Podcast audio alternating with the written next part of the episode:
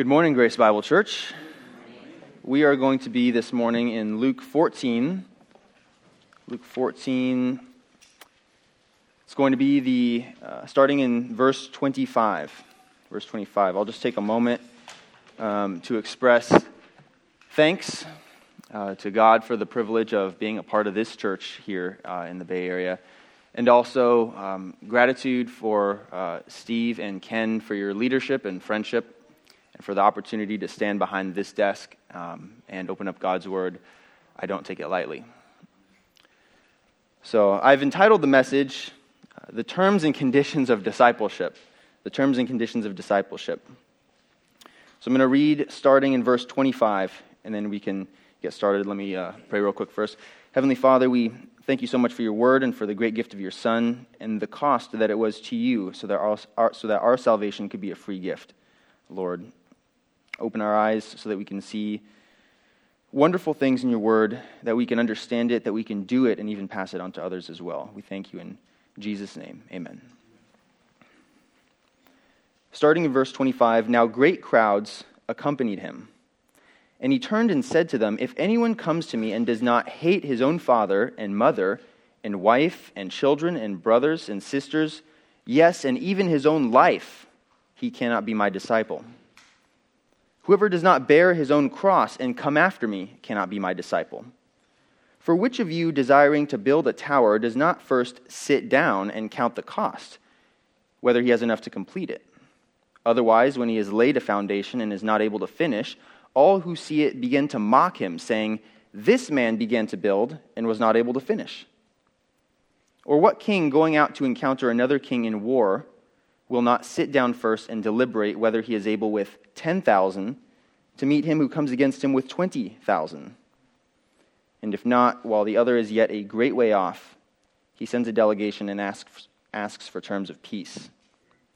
Therefore, so therefore, any one of you who does not renounce all that he has cannot be my disciple. I have a smartphone, like many of you in this room, and when I was activating it for the first time, I had to uh, read something, or they told me to read something called the terms and conditions. And I can promise many of you that I did not. Um, and I think if we're honest, many of you did not as well. Um, something like that really is of little consequence, ultimately, I think. Unfortunately, many have taken that same approach to the Christian life. And that is something that we cannot do. We cannot do that we must be clear on the terms and the conditions of following Jesus if our discipleship is to be legitimate and fruitful. And so, here in our text, Jesus defines discipleship and the terms of discipleship. And he defines it negatively. And when I say he defines it negatively, I don't mean that he speaks poorly about it or that he speaks badly about it. What I mean is he defines it by what it is not, or rather, who it is that cannot be a disciple. You'll see three times in the passage here. The end of verse 26, he cannot be my disciple. Verse 27, cannot be my disciple. The end of the passage in verse 33, cannot be my disciple. So that is what we're going to be considering this morning. And uh, I think you'll also note uh, throughout the passage the all inclusive language that he uses as well. Anyone, whoever, any one of you. So, this is a message really that he is preaching at this time to everyone, everyone who is following him, and then everyone afterward as well. This is something that is not just for cleaned up, religious, uh, polished people, but he is inviting all sinners to come to him. And so there's two things I want us to note here. Two things I want us to note before we continue uh, about what Jesus is not saying. What Jesus is not saying. The first one is that there is not two levels of spirituality for Christian believers. He's not talking about a, a, an advanced, elevated level where before you were just a believer and then now you can be a disciple. In, in past decades, this, this was uh, the idea of a spiritual Christian versus a carnal Christian. We don't really use that language much today, but many of you are familiar with that from uh, your own Christian lives in the past. So uh, that is not what Jesus is advocating for here.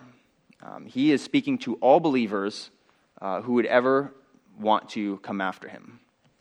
The second thing that we have to note here is that Jesus is not telling people how to be saved. He is not telling people how to be saved. He's not saying, do these three things, and then you will be saved, you will have your sins forgiven. That's not what he's saying here. Salvation is a free gift of God through grace and faith. But what he's talking about in this passage is the degree of commitment that a follower of Jesus must have. This is the level of devotion that someone must have if they're going to call themselves a, disciple. So, those two things are really important for us to keep in mind so that we don't misunderstand what he's saying here. And in this passage, we'll see that disciples of Christ, of Jesus Christ, must prioritize him above all things. They must prioritize him above all things above their relationships, above even their own lives, and above all of their possessions as well.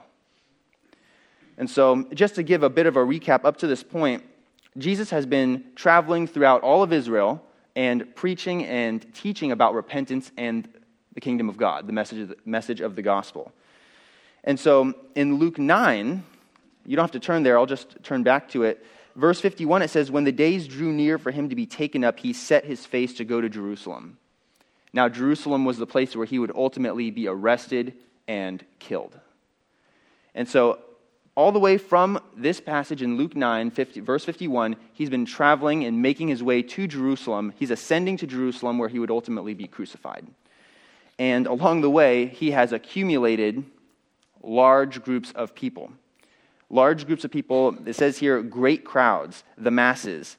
And they've been following him uh, for a couple of reasons that we'll, that we'll go over. But this is the setting. He is making his way to Jerusalem to ultimately be crucified, and there are great numbers of people who are following him around. And so, the first thing we need to see, even before Jesus opens his mouth, in verse 25, it says here, Now great crowds accompanied him.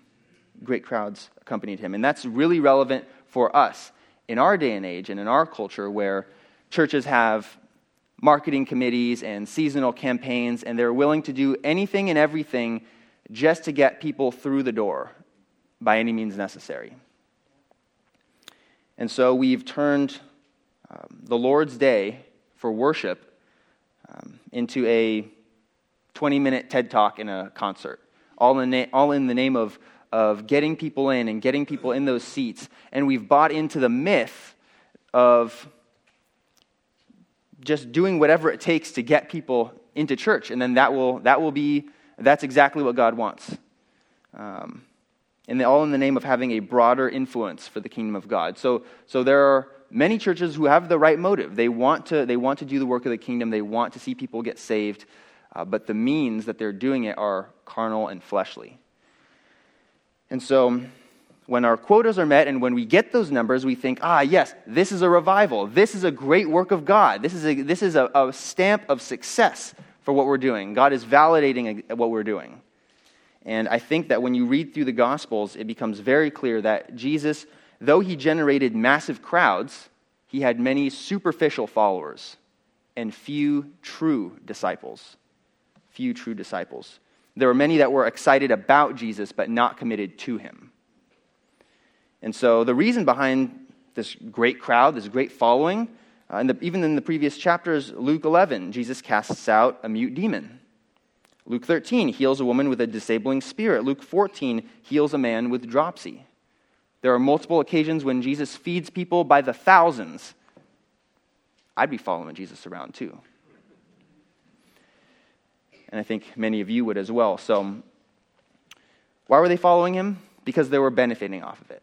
They were benefiting off of it. They were looking at the signs, not the things to which the signs pointed in Christ. And he knew this too. He knew this too. John chapter 2, 23. Now, this is uh, right before the passage that Dave actually read this morning. Now, when he was in Jerusalem at the Passover feast, many believed in his name when they saw the signs that he was doing. But Jesus, on his part, did not entrust himself to them, because he knew all people and needed no one to bear witness about man, for he himself knew what was in man. He was no fool. He, he was not, he clearly perceived the superficial and temporary nature of their discipleship. He sees right through phony disciples and fair weather followers. So that's something we need to get straight, you know, right on the front end of this. that ministry success is not determined by counting heads. Ministry success is not determined by counting heads. You only need to look at stadiums packed out with people just to hear lies to know that. There are many people who call themselves Christians, but they have no idea actually what a Christian even is or what it means to be one. And then when you ask someone, why do you think you're a Christian? Oftentimes the answers are, they all boil down to this I go to church, I was baptized, I grew up in a Christian home, uh, I made a profession of faith at a, at a campus ministry back when all my friends were doing it. So the reasons that they think that they're Christians are cultural, traditional, and just social respectability. And our Lord here is going to remind us of what the true nature and the true shape of Christian discipleship is. He turned and said to them, verse 26 If anyone comes to me and does not hate his own father and mother and wife and children and brothers and sisters, yes, and even his own life, he cannot be my disciple. Now, someone looks at this statement and thinks, ah, yes, surely here is where, here is proof that the Bible contradicts itself. Because doesn't it say in the Ten Commandments that we are to honor our father and mother? Surely here Jesus is at odds with Moses on this. Or what about later in, in, uh, in the epistles, the Apostle Paul, Ephesians 5.25, husbands are to love their wives. And also, on multiple occasions, Jesus even taught that you're not just to love the people that are lovable or that your loved ones, but even your own, your own enemies. How could he possibly be saying you have to hate all of these people in order to follow him? What's he saying? Here's what he's not saying. He's not telling his disciples to hate or loathe or abhor their relatives in the conventional sense of the word hate that we commonly understand. What he's using is a common Hebrew expression that is used to describe preference. It's used to describe preference. And this isn't the first or only time we've seen this, too. Back in the book of Genesis, Jacob had how many wives? He had two of them. He shouldn't have done that, but he had two of them. And in Genesis 29, verse 30, 31, we see this expression here. So Jacob went in to Rachel also, and he loved Rachel more than Leah. He loved Rachel more than Leah. And served Laban for another seven years. Verse 31 When the Lord saw that Leah was hated, he opened her womb and Rachel was barren. So the verse, verse 30 helps us to understand that expression in verse 31. It's a, it's a common Hebrew expression that they would have been well familiar with. It's not that Jacob loathed Leah and loved Rachel, it's that he had a preference. He loved Rachel more. So it's a hyperbolic expression. It's a hyperbole. It's used to describe your love for someone or something being greater than your love for something or someone else. And Jesus capitalizes on this figure of speech or this hyperbole to make a point. And he, this isn't the only time he does that also. In the Sermon on the Mount, he's t- teaching his disciples on how to deal with sin in their lives. And he says, if your right hand is causing you to sin, cut it off. And if your right eye is causing you to sin, pluck it out. He's not advocating for sanctification by amputation or mutilation. He's, he's, he's using a hyperbole to make the point that sin is so wicked so persistent and so nefarious in your life that you have to do whatever it takes to don't just avoid it, but put it to death. Put it to death, even violently. That's what he's doing. And that's the kind of expression that he's using here to communicate. And someone might object to this and say, ah, see, you're not interpreting the Bible literally. Because it literally says you must hate these people. And what that kind of objection does it is, is, it ignores the fact that a literal, literal interpretation of the Bible takes into account figures, figures of speech because that is a normal feature of language. That's just a normal part of language. That's universal and that is timeless. All cultures, even not just throughout the world today, but throughout the ages, use figures of speech. Now, that doesn't mean that everything in the Bible is a figure of speech. There are people who interpret it that way. Um, but we need to take that into account and understand that even his audience would have understood correctly what he was saying. He's telling them that if you want to be my follower, if you want to be my disciple, your love for me must be so great that it must far exceed and far surpass your love for anyone else. Anyone else. That your love for them has to look like hatred in comparison with your love for me. He must have the place of ultimate priority in all your relationships. You hear people speak all the time about God, family, and country. And I was having this discussion with a family member a couple of months ago over the phone who insisted to me that those three things should be equal in a person's life and then they'll have a good life. Not according to the Lord Jesus Christ. That is not true. He is to have the primacy, the priority, and the preeminence over all relationships in your life. And if you are to follow him, you must be willing to forsake everyone else if it means following him. If that's what it costs, that is what you must do. Jesus taught about this elsewhere also. Turn to Matthew 10. Turn to Matthew 10.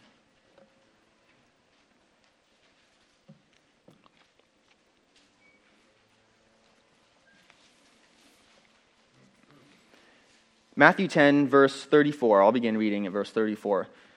Do not think that I have come to bring peace to the earth. Don't think that I've come to bring peace to the earth. I have not come to bring peace, but a sword. For I have come to set a man against his father, and a daughter against her mother, and a daughter in law against her mother in law, and a person's enemies will be those of his own household. Whoever loves father or mother more than me is not worthy of me. Whoever loves son or daughter more than me is not worthy of me and whoever does not take his cross and follow me is not worthy of me. Some of you may be here because of a spouse, or because of your parents, or because of a friend, or because of your children. And what you need to do is to ask yourself in the privacy of your own heart before the Lord Am I only here for this person, or am I here for the Lord Jesus Christ?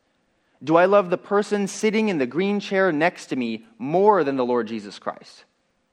That is something that he calls all supposed followers to ask themselves and answer. Those are the terms of discipleship. Jesus calls you to take inventory of everyone you love because commitment to, your, because commitment to Christ will disrupt your life. It will disrupt your life and your relationships. And many of you already know that much better than I do because you bear the scars of years of the conflict that Jesus has brought into your homes. Because you have known the awkwardness that he's brought into your friendships and into your workplaces. He has to be more important than family and friends, and even your own life. I love that line in Martin Luther's uh, hymn, A Mighty Fortress is Our God. Let goods and kindred go, this mortal life also. That's this passage. That's what he's talking about. If you can't prioritize Christ above all other relationships, then you can't be his disciple. The end of verse 26 yes, and even his own life he cannot be my, my disciple. Verse 27 Whoever does not bear his own cross and come after me cannot be my disciple. He expands on the demands of following him and he moves from the relational cost to the individual cost of following him. Your commitment to the Lord Jesus must surpass even your own self interests, even your own self interests. It begins with, with an acknowledgement of Jesus Christ as Lord, but doesn't end there.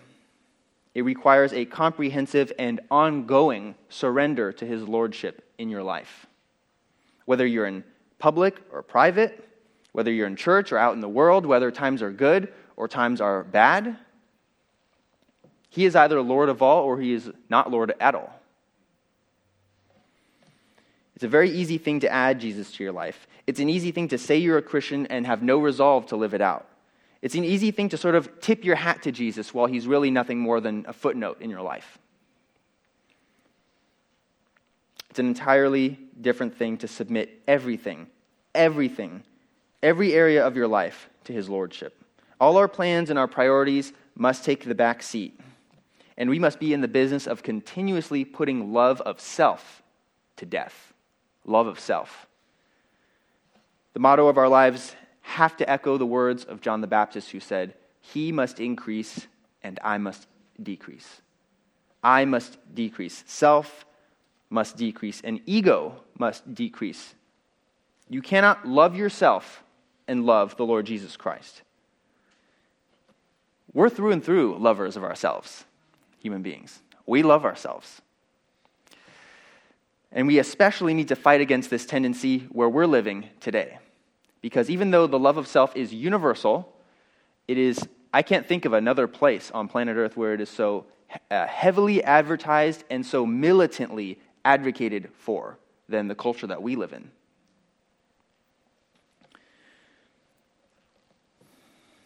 Your life is no longer your own. If you belong to Christ, your life is no longer your own. It's true for his disciples wherever they are in the world. And it, however new you are to the Christian faith, if you're a new believer or if you're a seasoned saint, he tells them that they have to put themselves to death. Not, not commit suicide, but they have to put their own self interest, they has to take a back seat, and they have to follow God's will for their life. And when he tells them that they have to take up their own cross and follow him, they have to be willing to follow Christ even if it costs them their life. Even if it costs them their life. Some of you know that I work on an ambulance, and occasionally we'll get calls up to SFO, and we'll have to get uh, escorted through the, one of the escort gates and go into the tarmac. And the number one rule of being on the tarmac is you follow the escort vehicle. You have to follow the escort vehicle wherever it goes, and you have to follow it closely. You can't just create your own path to the patient. You don't want to see a, a four wheel vehicle against an airplane. It doesn't look good. It doesn't look good. You have to follow that escort vehicle closely and everywhere it goes. And that is how we have to follow the Lord Jesus Christ, too. Not lagging behind him, not going and finding our own paths. Oh, I just feel like doing this, or, or this is the way that I'm going to worship God. We follow a crucified Savior, and if we're to follow him, we have to follow him to the cross, if that is what God calls upon us to do. And we typically use this phrase, bearing our cross, to refer to trials. When we go through hard times, we say, This is the cross that I'm bearing. And I don't want to be misunderstood. Trials are a fixed dimension of the Christian life, there, there's no way around it. Even if you're not a Christian, you will go through trials. There, it's, a, it's universal. But that's not what he's talking about here. He's talking about the, the possibility, the possibility and even the likelihood of death. He's talking about martyrdom. And the cross was not something that the, the early disciples had uh, tattooed or jewelried or, or, um, they, or they didn't go to Hobby Lobby and get one of those little wooden crosses and it says, live, laugh, love on it. They, they, that's not what they would have understood this to be. They knew that it was an instrument of, it was a tool to torture people and to kill them. It was the means by which a, a criminal would be painfully and shamefully executed for a capital offense. He would have to take the crossbeams and carry it to the place himself. And the, the path, the road was lined with people uh, cursing at them and spitting on them and all sorts of things. So it wasn't just the painful death, but it was the shame of being paraded around in front of everyone. And what Jesus is saying here is unless you are willing to suffer a painful death and public shame for my sake, you cannot be my disciple. You have to be all in on this thing. And so he uses two illustrations to tell them you need to think about what you're doing. If you haven't started this journey yet, you need to think about it. If you have, if you have followed him, and if you are following him this day, you need to be reminded of this. In verse 28, he gives an illustration of building a tower. For which of you, desiring to build a tower, does not first sit down and count the cost, whether he has enough to complete it. Otherwise, when he has laid a foundation and is not able to finish, all who see it begin to mock him, saying, This man began to build and was not able to finish. The subject that he's addressing with this large crowd is so crucial, so vitally important, he takes the time to give two illustrations in order to explain it to them. And he shows himself really to be a master teacher. So he paints this picture first of this man who wants to build a tower. And anyone who's lived here in the peninsula for any length of time is at least somewhat familiar, at least visually, with construction sites. I mean, uh, shopping complexes and, and, and so called affordable housing just popping up out of nowhere, all over the place. But it doesn't happen on a whim, it doesn't happen in a week. Uh, there's much that goes into these things. Um, even though they seem to just spring up. You need permits from the city. Uh, you need to contract a construction company that has an appropriately sized workforce. You need reliable equipment. You need supplies and materials that are going to outlast and withstand environmental forces. You need to hire architects and draw up blueprints and plans and then execute them in a timely fashion to make your deadlines. There's factors and costs that have to be assessed before the building process can actually even take place. So nobody would be foolish enough to rush into building a tower before they've taken the time to consider whether or not they have the resources to actually finish the job. Why? Because Jesus says it'd be embarrassing if you started it and then halfway through bailed out because you couldn't finish it. Now, this would have resonated strongly with his audience because they lived in a culture where honor and shame permeate the, so, the social, social life. It permeates the social life. And that's true still in many places in the world today. There's an honor and a shame aspect of their culture. We don't understand this because Americans aren't ashamed of anything. You only have to listen to the radio and watch TV and be on social media to know that we're not ashamed of anything. We have no reservations about airing out all our dirty laundry and other people's dirty laundry for other people to see on the internet or in public. And then we praise ourselves for how authentic we are. But Jesus' listeners would have heard this illustration and thought, that man better think twice before starting that project. Because if he goes through with this and then halfway through realizes he can't finish it, he's going to bring shame on himself and shame on his family too. So he's saying you wouldn't rush into building a tower without counting the cost. Why would you rush into following me without counting the cost?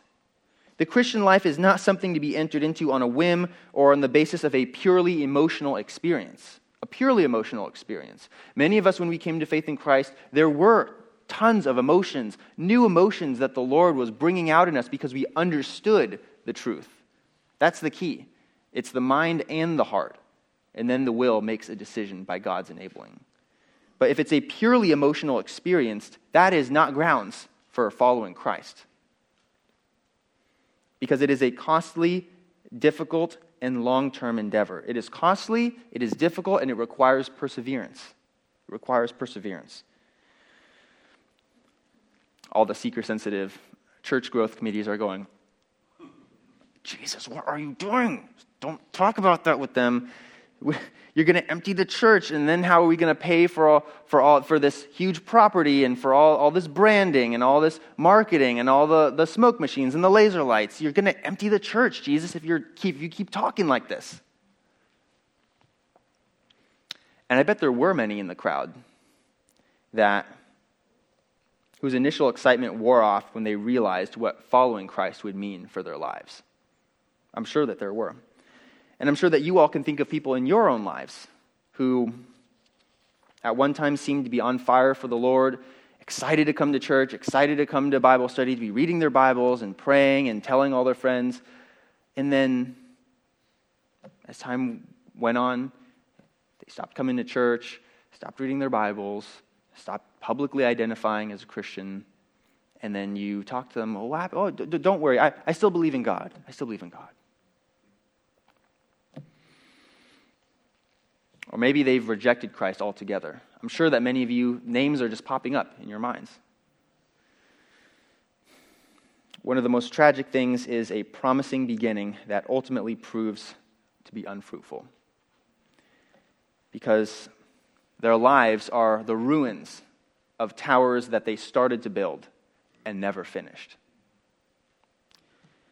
Did they lose their salvation?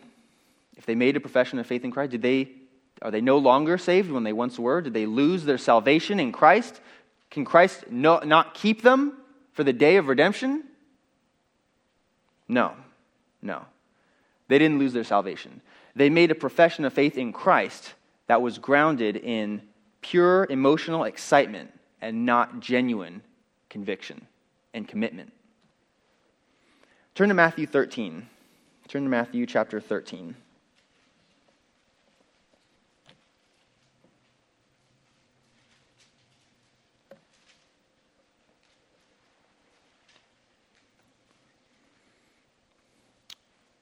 Verse 18 of Matthew 13. Jesus, in the parable of the sower here, uh, he refers to these um, supposed believers who initially appeared to be Christians on the outside, but showed themselves not to be.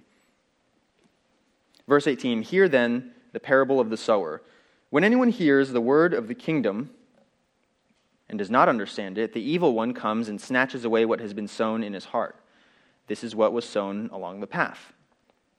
As for what was sown on rocky ground, this is the one who hears the word and immediately receives it with joy. Yet, yet he has no root in himself, but endures for a while, and when tribulation or persecution arises on the account of the word, immediately he falls away. As for what was sown among thorns, this is the one who hears the word, but the cares of the world and the deceitfulness of riches choke the word, and it proves unfruitful. These are unfinished towers. Unfinished towers. Verse 23 says, As for what was sown on good soil, this is the one who hears the word and understands it. He indeed bears fruit and yields in one case a hundredfold, another sixty, and another, another thirty. So I'm sure at this teaching there were many that were not thrilled with Jesus' word. But it did not deter him from telling them the truth. And it should not deter us from telling people the truth either. We need to remember that the Lord Jesus Christ is not impressed with numbers. He is not impressed with numbers. He doesn't need to seduce people into coming to him with promises of, of self fulfillment and living your best life now. He said that not, not us. He will build his church. He will build his church. And it will be full of people who have given serious thought to the difficulty, to the cost, and the perseverance necessary to follow him. That is who will constitute Christ's church. Jesus is used to saying hard things to his audience. He's not a person who, who catered to people or accommodated to what people wanted to hear. Uh, turn again with me to John 6. John 6. This is really important for us to just get that, that what Jesus' approach is to ministry, what his approach is to making disciples. And we're going to see here that many walked out on Jesus and no longer followed him. John 6, verse 60 When many of his disciples heard it, they said, This is a hard saying. Who can listen to it? This is a hard saying. Who can listen to it? But Jesus, knowing in himself that his disciples were grumbling about this, said to them, Do you take offense at this? Then what if you were to see the Son of Man ascending to where he was before? It is the Spirit who gives life, the flesh is no help at all. The words that I have spoken to you are spirit and life, but there are some of you who do not believe. There are some of you who do not believe. For Jesus knew from the beginning who those were who did not believe and who it was who would betray him. And he said, This is why I told you that no one can come to me unless it is granted him by the Father. Verse 66 After this, many of his disciples, many of them, turned back and no longer walked with him. So Jesus said to the twelve, Do you want to go away as well?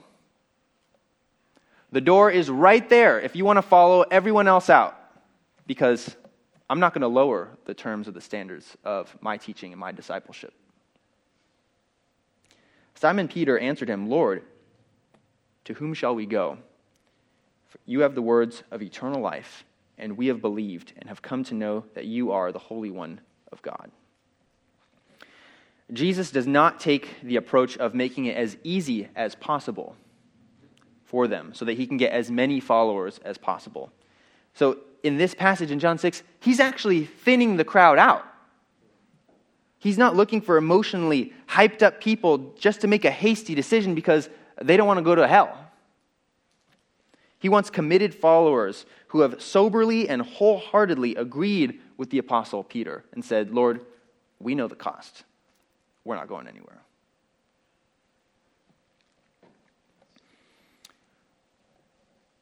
Verse 31, he moves to this second illustration of a king. Or what king? Uh, yeah, we're back in uh, Luke 14. Back in Luke 14, verse 31. Or what king going out to encounter another king in war will not sit down first and deliberate whether he is able with 10,000 to meet him who comes against him with 20,000? And if not, while the other is yet a great way off, he sends a delegation and asks for terms of peace. There are few things more costly in this life than warfare. Few things more costly. There's the economic costs and the cost of human lives as well. And so he considers this king who's about to, to do battle with this second king. And the second king is approaching with twice as many soldiers as the first one. He's not coming to, to fight fairly, he's coming to win. He's coming to win. And so this first king needs to ask himself or whether or not he should even engage, whether or not it's worth it, whether or not he can finish what he started, whether or not he can even win this war. Because if he continues down this path, he runs the risk, even the likelihood, of an overwhelming defeat. Now, don't misunderstand. Jesus is not giving this illustration to tell his disciples, look, if you're going to follow me, you're going to lose this thing. So you better not. You better turn back. That's not what he's, that's not what he's saying to them. He's telling them that there are some things that are so consequential, that the, the, the implications are so great, that you need to think seriously about whether or not you're going to do this. That is the point that he is making to his disciples. He's warning them against making a hasty decision, a decision that is not, that has not been thought through. He's emphasizing the need to make a fully informed decision where all the cards have been set out on the table so there are no surprises. There are no surprises. Again, following Christ is costly, it is difficult, and it requires perseverance because the Christian life is warfare. The Christian life is warfare. There are struggles now that in Christ you know that you didn't know before you came to Christ. For many of you, the, the, the, struggle didn't begin until you came to faith in the Lord Jesus Christ. Because it was easy to go along with the world. It was easy to go along with the, with the sinful uh, flesh and the passions of the flesh that are just natural to us. It was easy to do those things. It's easy to do, why do you think it's easy to do what's wrong and it's hard to, sometimes to do what is right? Because it's natural in us. So, for many of us, when we came to Christ, the, the fight only began. And he's even telling them that here. We're opposed by the world, the flesh, and the devil. And if you're in Christ, those three forces are going to be working against you to frustrate your walk with the Lord and to frustrate your witness to the world. The Christian life is not for people who want a cushy and comfortable life. It's not for Twinkies. Jesus says if you are to follow him, uh, loving, trusting, and obeying him will be a daily struggle and a daily battle. Ephesians 6, verse 12, I'll just read it for you. For we do not wrestle against flesh and blood, but against the rulers, against the authorities, against the cosmic powers over this present darkness, against the spiritual forces of evil in the heavenly places. That's what rulers and authorities in this context means. Paul uses that language elsewhere to describe uh, angelic beings. And so it's not as if we are you know, walking around trying to find demons behind every bush or that we have a, a demon uh, assigned to us or something like that. We don't, we don't know any of those things. Demons are, are spiritual beings, and we know that they exist. And we know that they are doing everything that is possible. They know that our salvation is secured. Jesus Christ paid with his own blood to secure our redemption, and that cannot be undone by nothing and nobody. But they will do everything they can to frustrate our Christian lives. And so uh, we shouldn't be trying to fight them in the sense of going around rebuking demons, but just be aware that there are forces that are at work against us. That's what he's saying here. And we need to know that. The people to whom we witness need to know that as well. I mentioned earlier that I have an iPhone, and that when I got it, I had to sign off on the terms and conditions that I probably did not read. And you know what? Apple doesn't care. They don't care. As, as, as long as you sign on the dotted line, and that, that's it. They have your money, and that's what all they're happy about. But that is not Jesus' approach to building his church and to building his kingdom. I uh, was on a call once with my partner. We were transporting uh, someone home from the hospital, and a family member of this patient came out and started talking to us about the Lord. I was like, oh, great. This is, this is going to be a great experience. You know, i have been talking to my partner about the Lord and about Christ, and now there's going to be this third party that is, you know, maybe he can get a different take or, or something. And uh, this, this gentleman, nice gentleman, I'm, I'm positive that, that we'll all see him in heaven. And then you'll think, ah, yes, you're the guy from that illustration in that sermon. Um, he essentially told my partner about the, the gospel and led him through a prayer, and at the end said, Congratulations, uh, you're saved. Congratulations, you're saved. You're, you're going to heaven.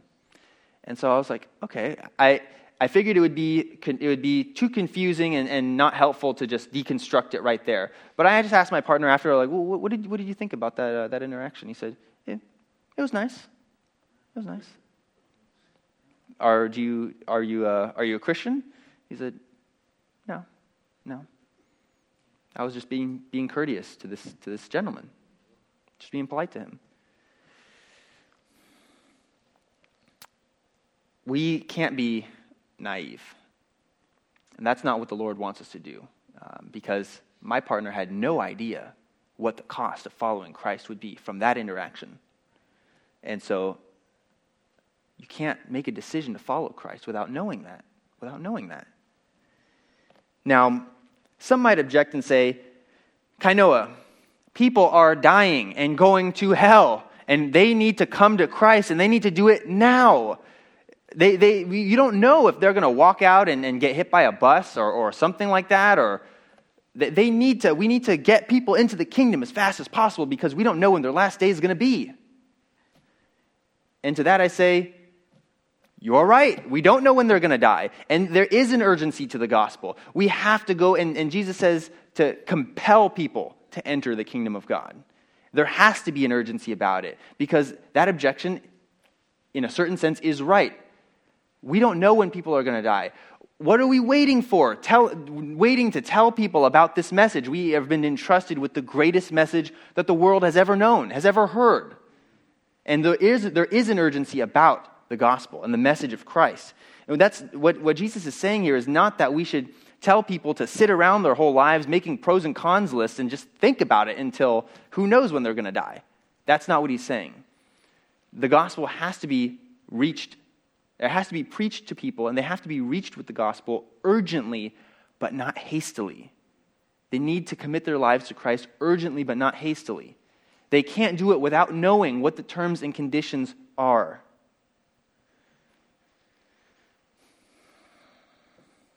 They need to be fully informed. They need to count the cost. We need to count the cost and then commit our lives to Christ urgently. So he gives those two illustrations in order to, in order to impress upon them, to emphasize the, the need to know what, what, is this, what is this about? What is this going to mean for my life? And what is it going to cost me to follow Christ? And then make a decision. And he moves from the illustration after giving the, the relational and individual costs to the illustration, and he moves to the last cost. And I suspect, I suspect that he saved this for last because for most people, this would be the most difficult to overcome. Verse 33 Therefore, any of you who does not renounce all that he has cannot be my disciple. The material cost the material cost of following Jesus Christ. The ESV, that if you're reading from the ESV, it reads all that he has. The New American Standard, the Christian Standard Bible, and the Legacy Standard, they actually render this phrase um, renouncing all his possessions. Possessions. And I think that that's actually an appropriate rendering of, of, of giving the sense of what Jesus is getting at here. If your life is about material possessions and wealth, you cannot be a disciple of Jesus Christ if that is what your life is about wealth and material possessions, a heart that is weighed down by the love of money is incapable of loving Christ and therefore incapable of following him. Incapable of following him. And again, us in our culture, in our society, we need to fight against the, the, the air that we breathe and the water that we're swimming in. of American consumerism and discontent. Discontent. We need to fight against it because it assaults us on every side and it tells us that we can't be happy, we can't be satisfied, we can't be fulfilled unless we have the next thing. The next thing that they're showing us in, in, in, on YouTube ads and on billboards and as you're walking past storefronts in the, in the streets, you can't be happy. Your life can't be fulfilled unless you have stuff. Stuff. I don't want anyone to, to misunderstand either. This is not discipleship by poverty. Okay? This is not discipleship by, by, by material poverty. It's not the, the problem is not having things, it's when things have you, it's when things have your heart. Many of the disciples did sell all their things in the New Testament. They did sell all the things and then give it away, give it to the poor, share it amongst one another. And I think that we could learn from that as well. Not that we should, not that I'm telling you all to go sell your houses and your cars and all your stuff and just and go beg on the street.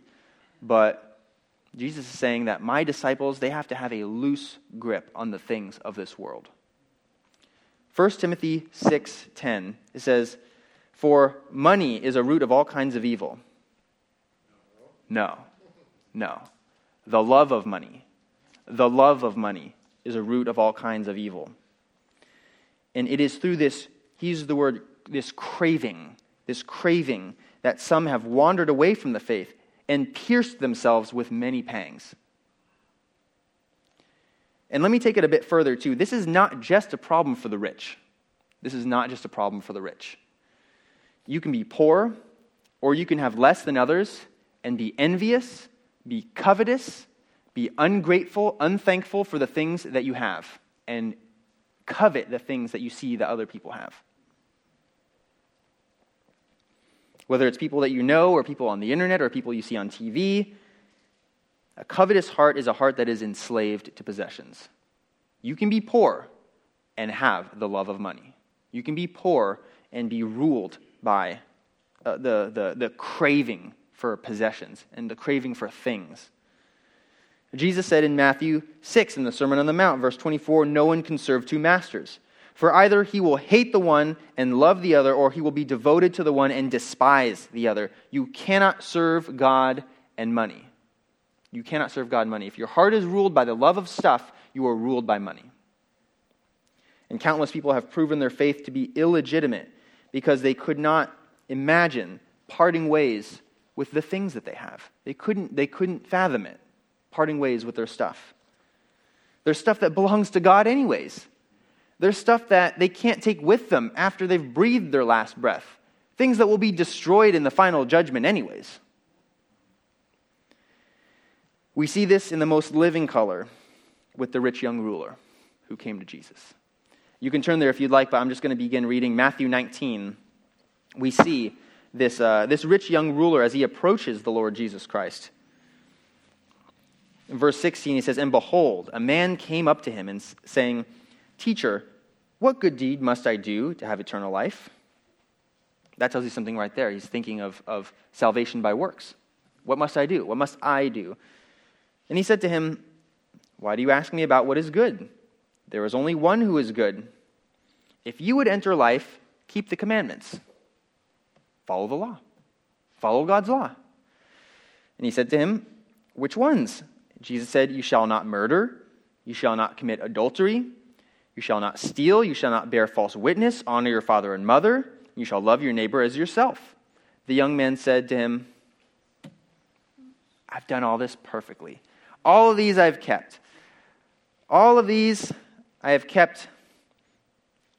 What do I still lack? Great, I'm, I'm going to heaven then. So, so, so what else is there? And Jesus said to him, if you would be perfect, go, sell what you possess, and give to the poor, and you will have treasure in heaven, and come follow me. When the young man heard this, he went away sorrowful.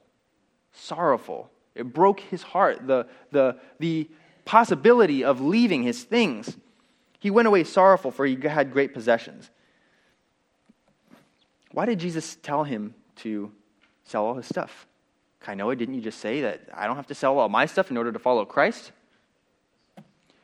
Jesus had listed off certain commandments that relate to other people. He did not list all the commandments that relate to God. Jesus did not tell him, You, you must have no gods. You shall have no gods before me. That is why he told him to sell his stuff, because his stuff was his God. His possessions were the things that he worshiped.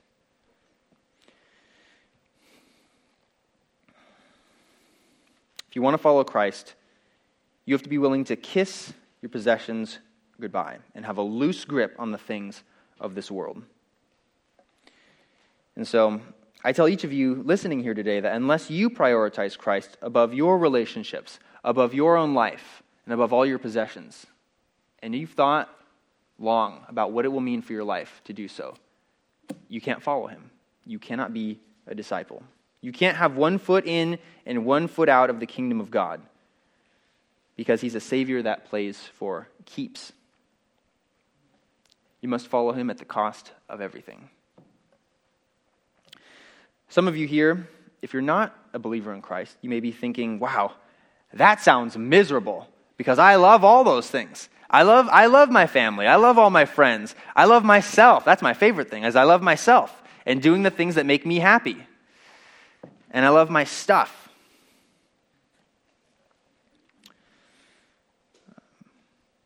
But when you're in Christ, and when you have when you've seen the joy and, and realized the love that God has for you and the cost that He paid, the great cost to Himself that it took to secure your redemption.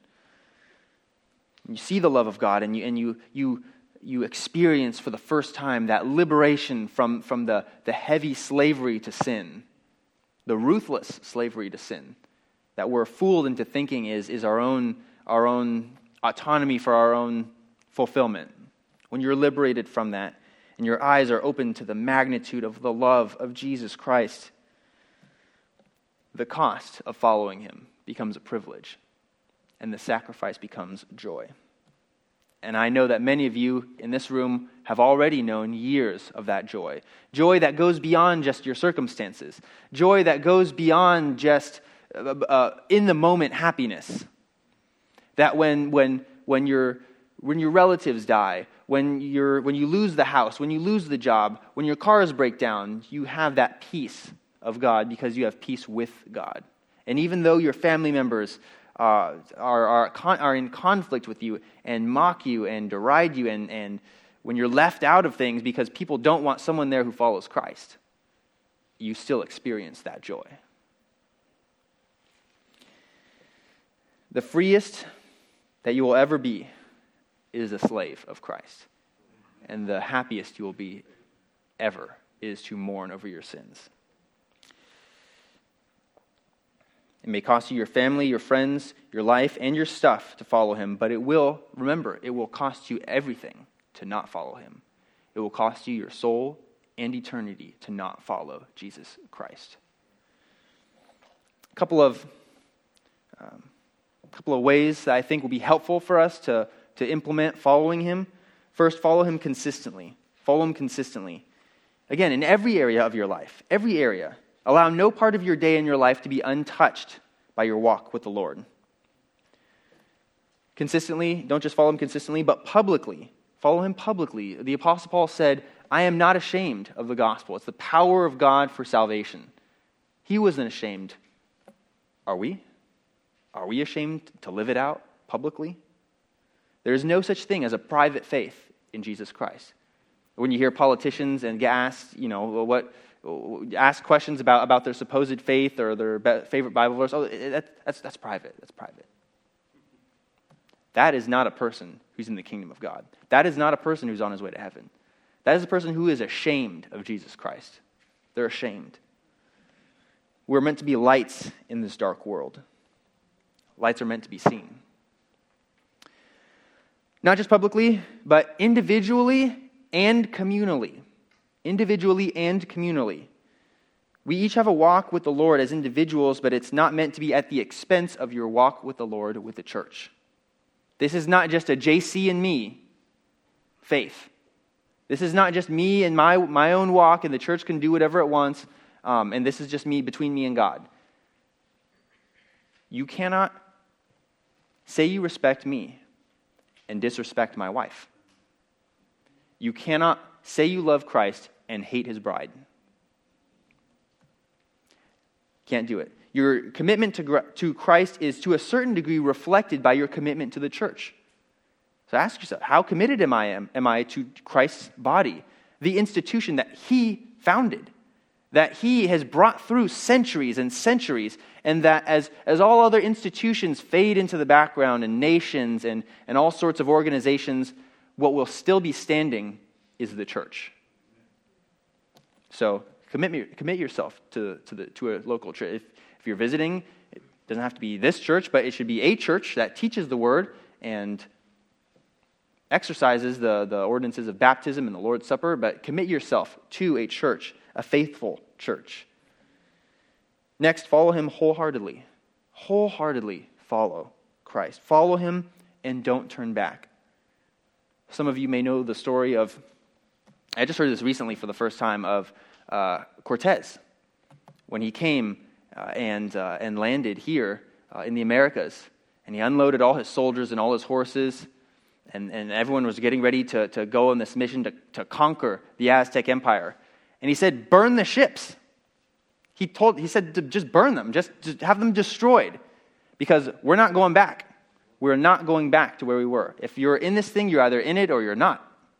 And that's the kind of that's the kind of whole I'm glad that I I'm glad that I heard that recently because that's a perfect picture of what our commitment to Christ should be.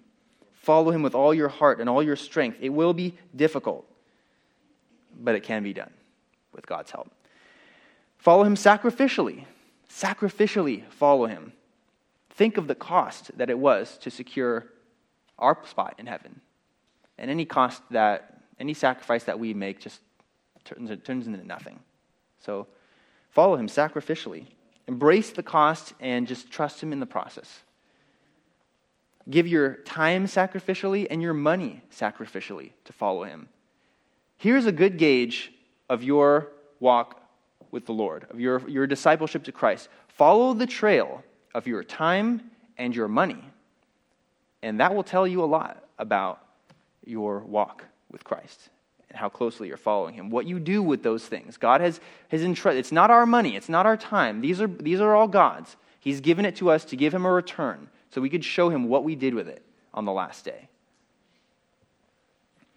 Do it joyfully. Do it joyfully. The paradox about the Christian life is that the, the, as our capacity for suffering increases, so does our capacity for joy. And as our delight in God, uh, and uh, so does our capacity for joy and delight in God as our affections for the things of this world fade and our adoration for Him grows and grows. And lastly, follow Him stubbornly. Follow Him stubbornly. You will fall, and there will be times in your Christian life you will fail. And you need to take stock of that now. And I'm not saying to give license to it that you're just, oh, I'm, you know, I'm just going to I'm just going to mess up, so why even try? That's not the attitude that, that the Lord calls us to have. But just realize that you will not have a perfect walk with the Lord and just stubbornly persist in following Him. I'm going to I'm going to persist in following Him and just overcome whatever obstacles uh, may be, whether it's people out in the world or it's just my own, my own failure, my own weakness. And so, as you strive to do those things, as you strive to follow Christ, um, the Lord will, will, will enable you. He will enable you to do so as you rely on His strength. Let's pray. Heavenly Father, we thank you so much for the great cost that it was to yourself to um, forgive our sins and to, uh, to set out a path for us that we could take to follow Jesus Christ. Lord, we know that it is, it is a difficult path, and it's and even in this room, Lord, we have not suffered yet to the point of having to shed our own blood, but you've called us to be willing to do that. And so, Lord, I pray that for each and every person in this room, if they have not trusted in Christ for salvation and repented of their sins and committed themselves to following Him, Lord, I pray that you would open their eyes or work in their hearts um, to move them to that point, Lord. I pray that there wouldn't be anyone who would uh, just make an emotional decision for Christ, but that they would know that they'd be fully informed And Lord, we are weak people, and so we ask you to help us, to enable us to follow Christ. We can't do it on, do it on our own. Lord, help us. In Jesus' name, amen.